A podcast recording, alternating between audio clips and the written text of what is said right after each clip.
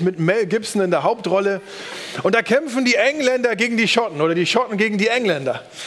Und da gibt es eine bekannte Rede, wo William Wallace vor den Schotten steht.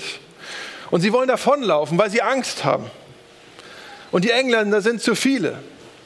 Und dann redet dieser William Wallace und spricht, ja, sie mögen uns unser Leben nehmen, aber niemals nehmen sie uns unsere Freiheit. Und alle schreien, ja. Vielleicht kennt der eine oder andere diesen Film oder diese Situation. Ja, sie mögen uns unser Leben nehmen, aber niemals nehmen sie uns unsere Freiheit.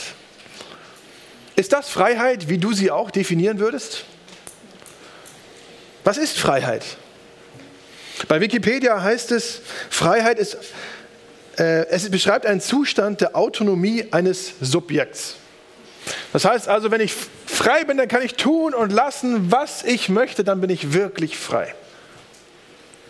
Hm. Die Bundeszentrale für politische Bildung schreibt auf ihrer Homepage, Freiheit ist ein Grundbegriff moderner Demokratien und zählt zu den wichtigsten Grundrechten und Menschenrechten. Jeder hat also das Recht, frei zu sein. Auch wenn man vielleicht dafür kämpfen muss, wie bei Braveheart, aber so der Grundtenor ist immer, du bist frei oder nimm sie dir und kämpf dafür.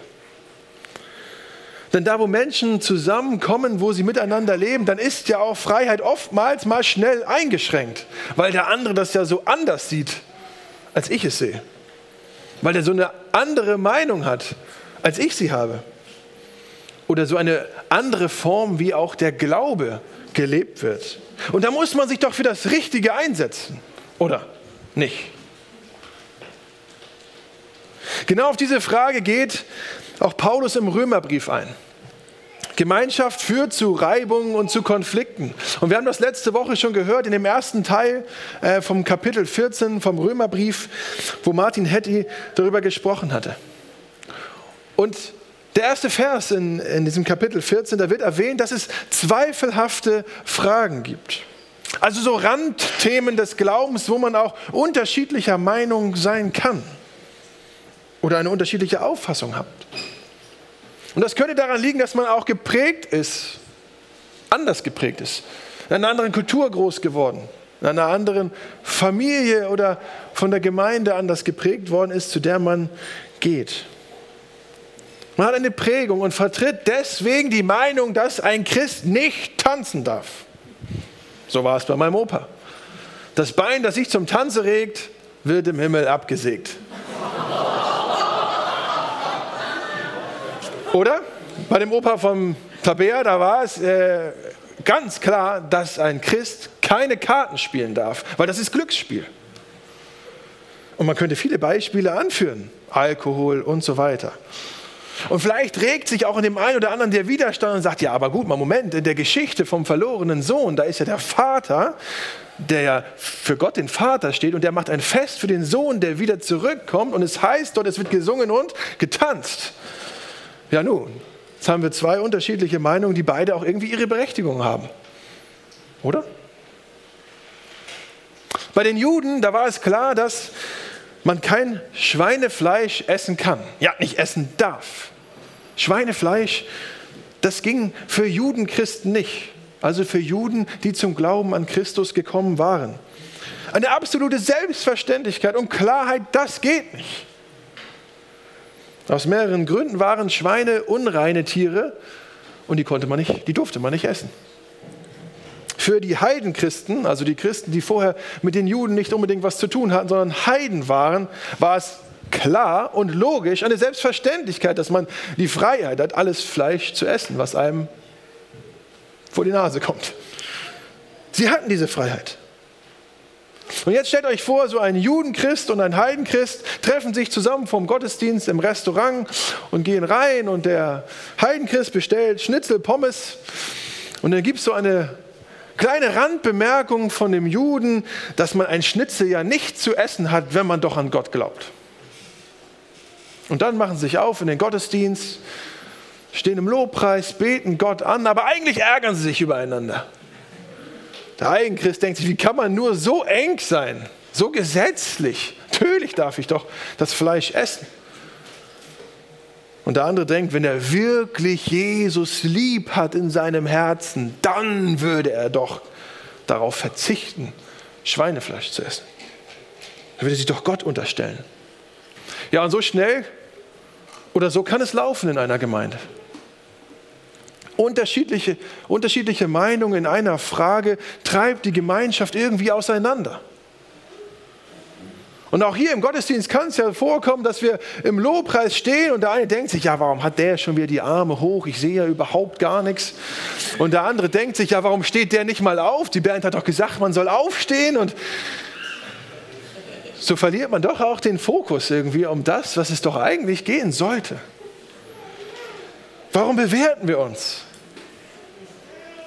Wenn jemand etwas anders lebt, als ich es lebe, fühle ich mich angegriffen in meiner Freiheit oder beschränkt?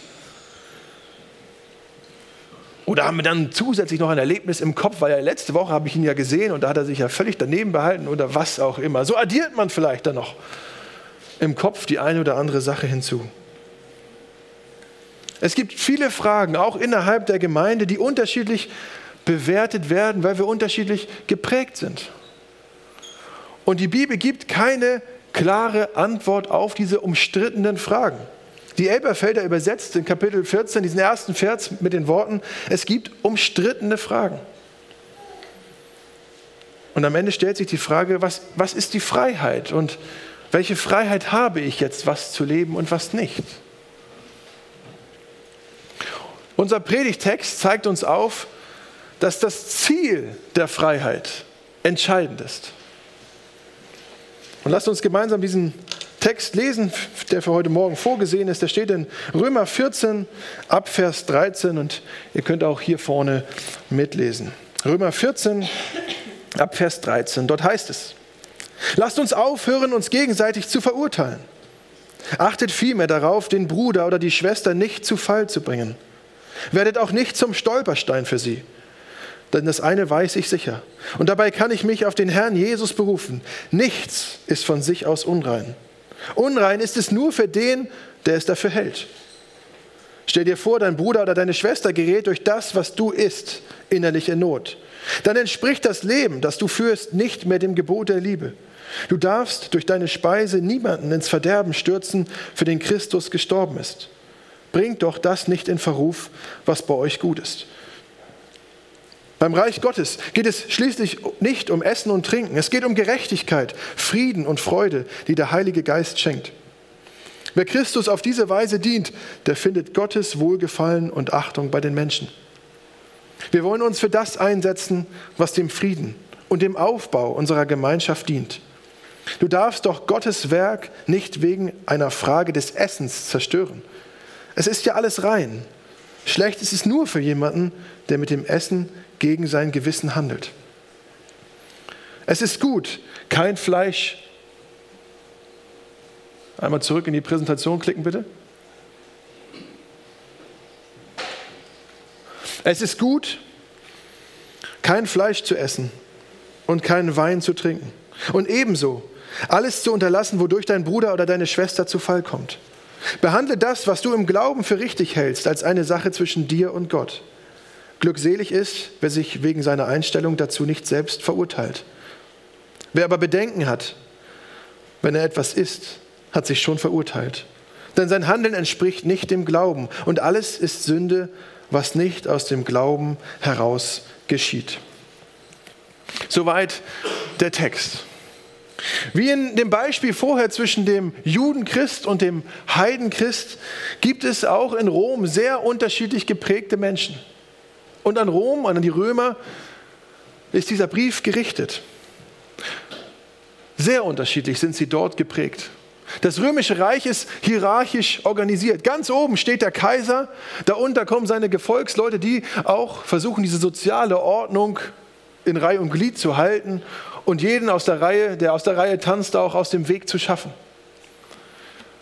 Wohlhabende Familien oder reiche Familien stehen höher im Ranking, ganz unten das Volk, ganz, ganz unten die Sklaven und die Armen.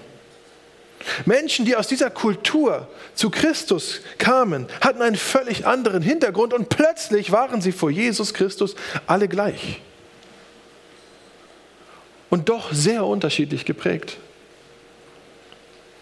Da gab es nun auch Heiden, die vorher Götzen gedient hatten und die nun nichts mehr damit zu tun haben wollten. Und sie wussten, dass es Fleisch gab, das war Götzen geweiht, wurde aber anschließend auf dem Markt verkauft. Und sie hatten Sorge, dass sie doch dieses Fleisch erwischen und Götzenopferfleisch zu sich nehmen würden. So war die Konsequenz daraus, sie essen gar kein Fleisch, um nicht unrein zu werden. Paulus widmet im ersten Korintherbrief ein ganzes Kapitel dem Thema, vom Umgang mit den Menschen, die Götzenopferfleisch nicht essen wollen. Was macht man da?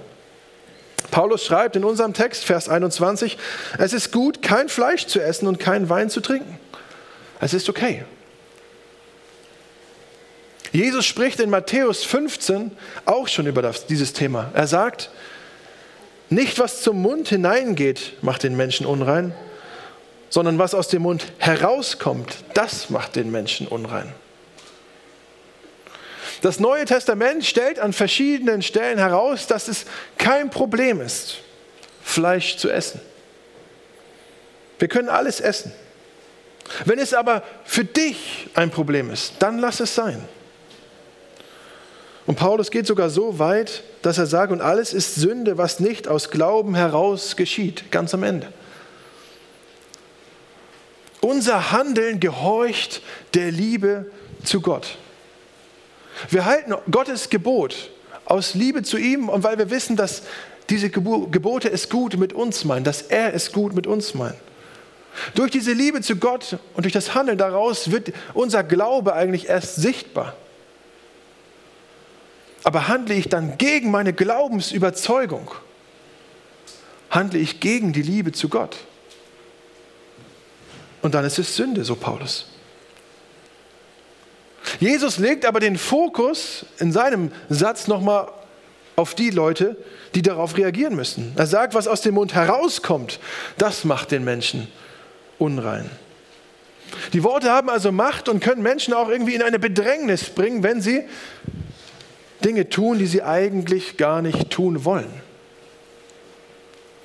Viele von euch wissen, dass ich auf St. Krishona studiert habe und wenn es im Sommer heiß war, dann sind wir sehr gerne nach Basel gefahren und sind im Rhein floaten gegangen, wie wir es genannt haben. Rhein schwimmen, das haben vielleicht auch viele von euch schon gemacht. Man legt sich ins Wasser und lässt sich durch die Stadt treiben. Sehr schön, sehr erfrischend. Am besten ist das in Gemeinschaft. Und wir waren zu zweit, wollten noch jemanden Drittes mitnehmen und haben einen gefragt und er sagte, ja, nee, ich, ich kann nicht schwimmen, ich möchte nicht mit. Und das habe ich auch immer gerne gesagt, weil ich ein schlechter Schwimmer bin. Ja, ich kann nicht schwimmen, aber ich meine, jeder kann ein bisschen schwimmen. Und wir haben gesagt, ja komm, das geht, wir, wir legen dich auf so, einen, auf so einen Luftsack drauf, wo die Kleider drin sind, dann schieben wir dich auf den Rhein raus und dann gehen wir, dann passt das schon. Gesagt, getan, er ist mitgekommen, wir sind nach Basel, wir sind in den Rhein, wir haben ihn rausgeschoben und haben uns gemütlich rheinabwärts treiben lassen. Bis er vom Sack runtergerutscht ist. Und zu unserer Überraschung konnte er wirklich gar nicht schwimmen. Und mit aller Kraft haben wir versucht, ihn über Wasser zu halten und haben versucht, wieder irgendwie ans Ufer zu kommen. Völlig erschrocken und auch abgekämpft kamen wir dann am Ufer an. Der Junge war ungefähr 30 Jahre alt und konnte wirklich nicht schwimmen. Das kann man sich ja nicht vorstellen. Vorher, oder?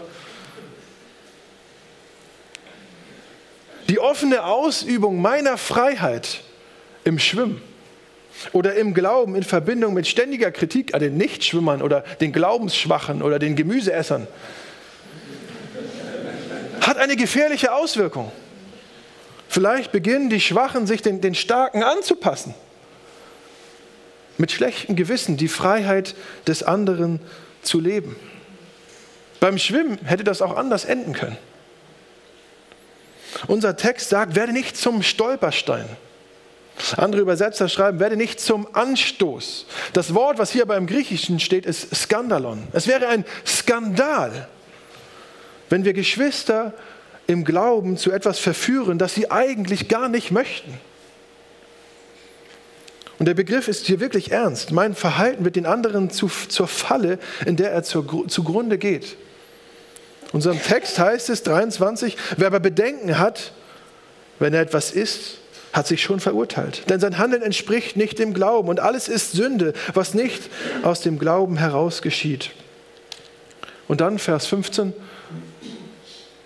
Stell dir vor, dein Bruder oder deine Schwester gerät durch das, was du isst, innerlich in Not. Dann entspricht das Leben, das du führst, nicht mehr dem Gebot der Liebe. Du darfst durch deine Speise niemanden ins Verderben stürzen, für den Christus gestorben ist.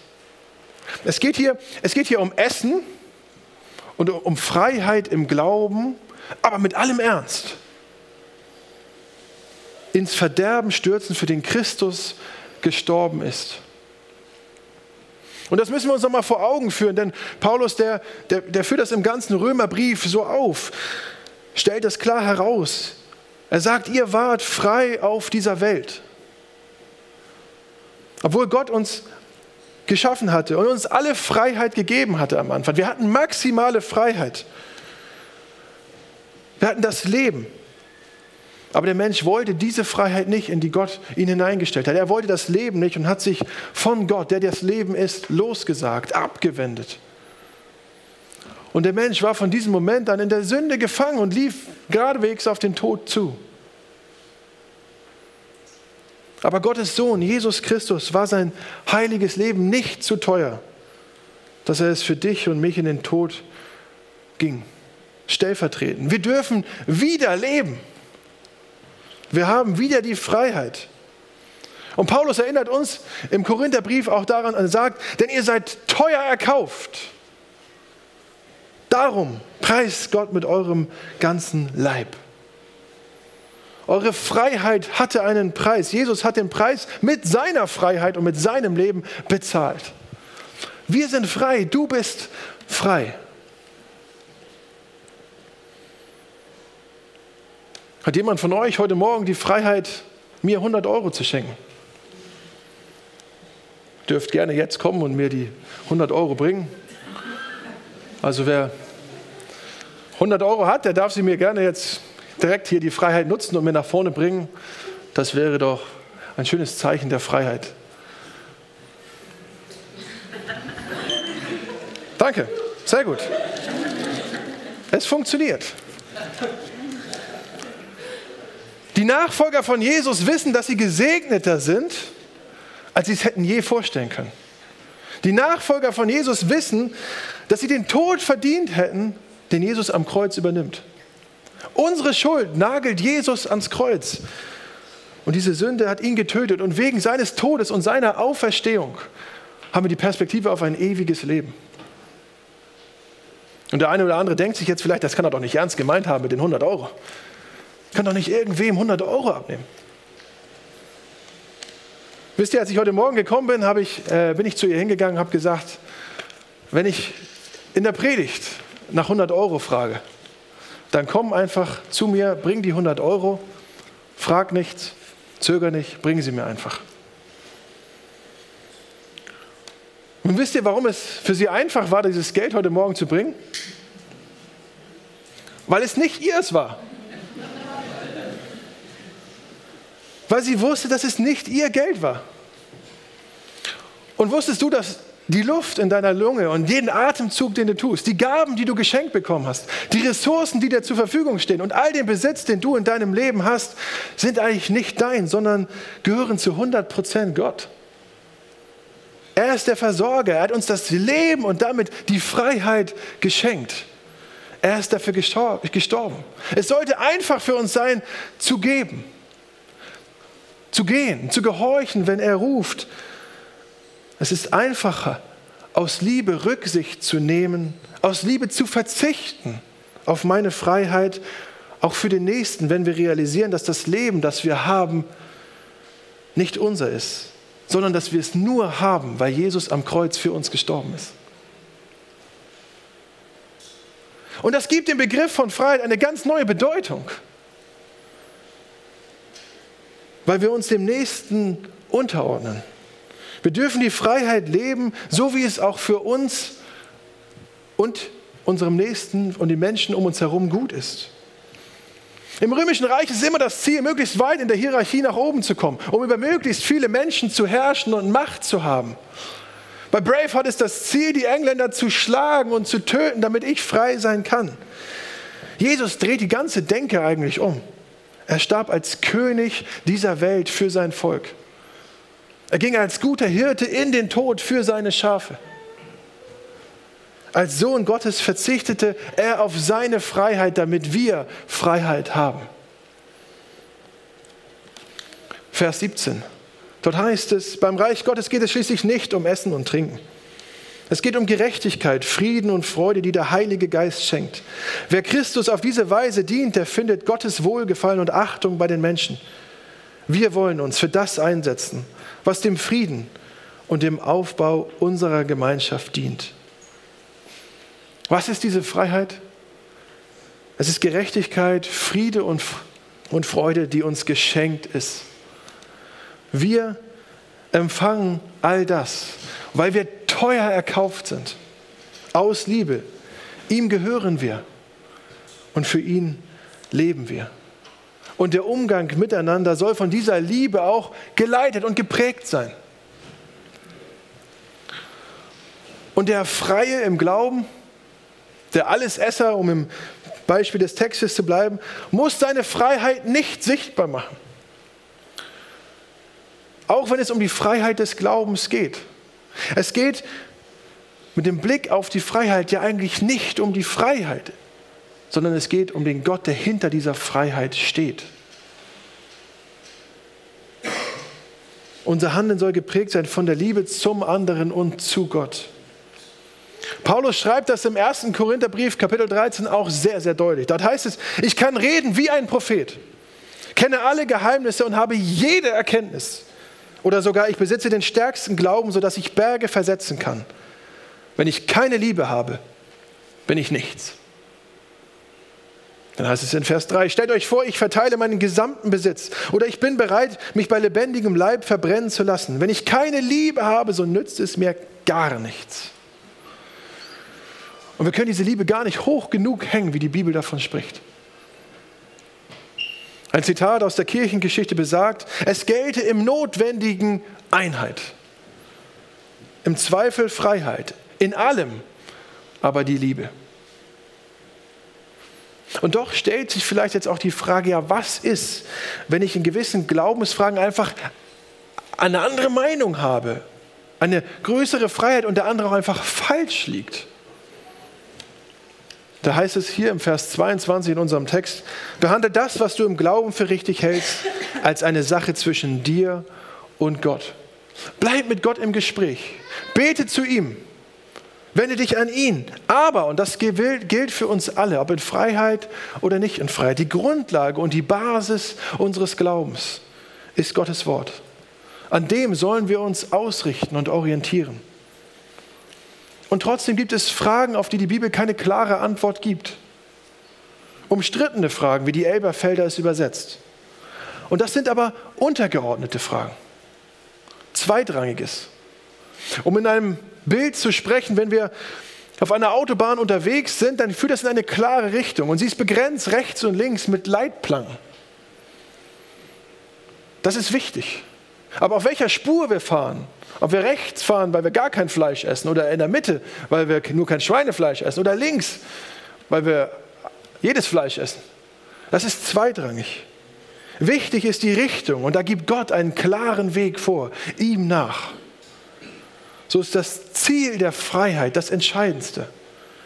Und es gibt kein besseres Ziel, unser Leben zu seiner Ehre einzusetzen.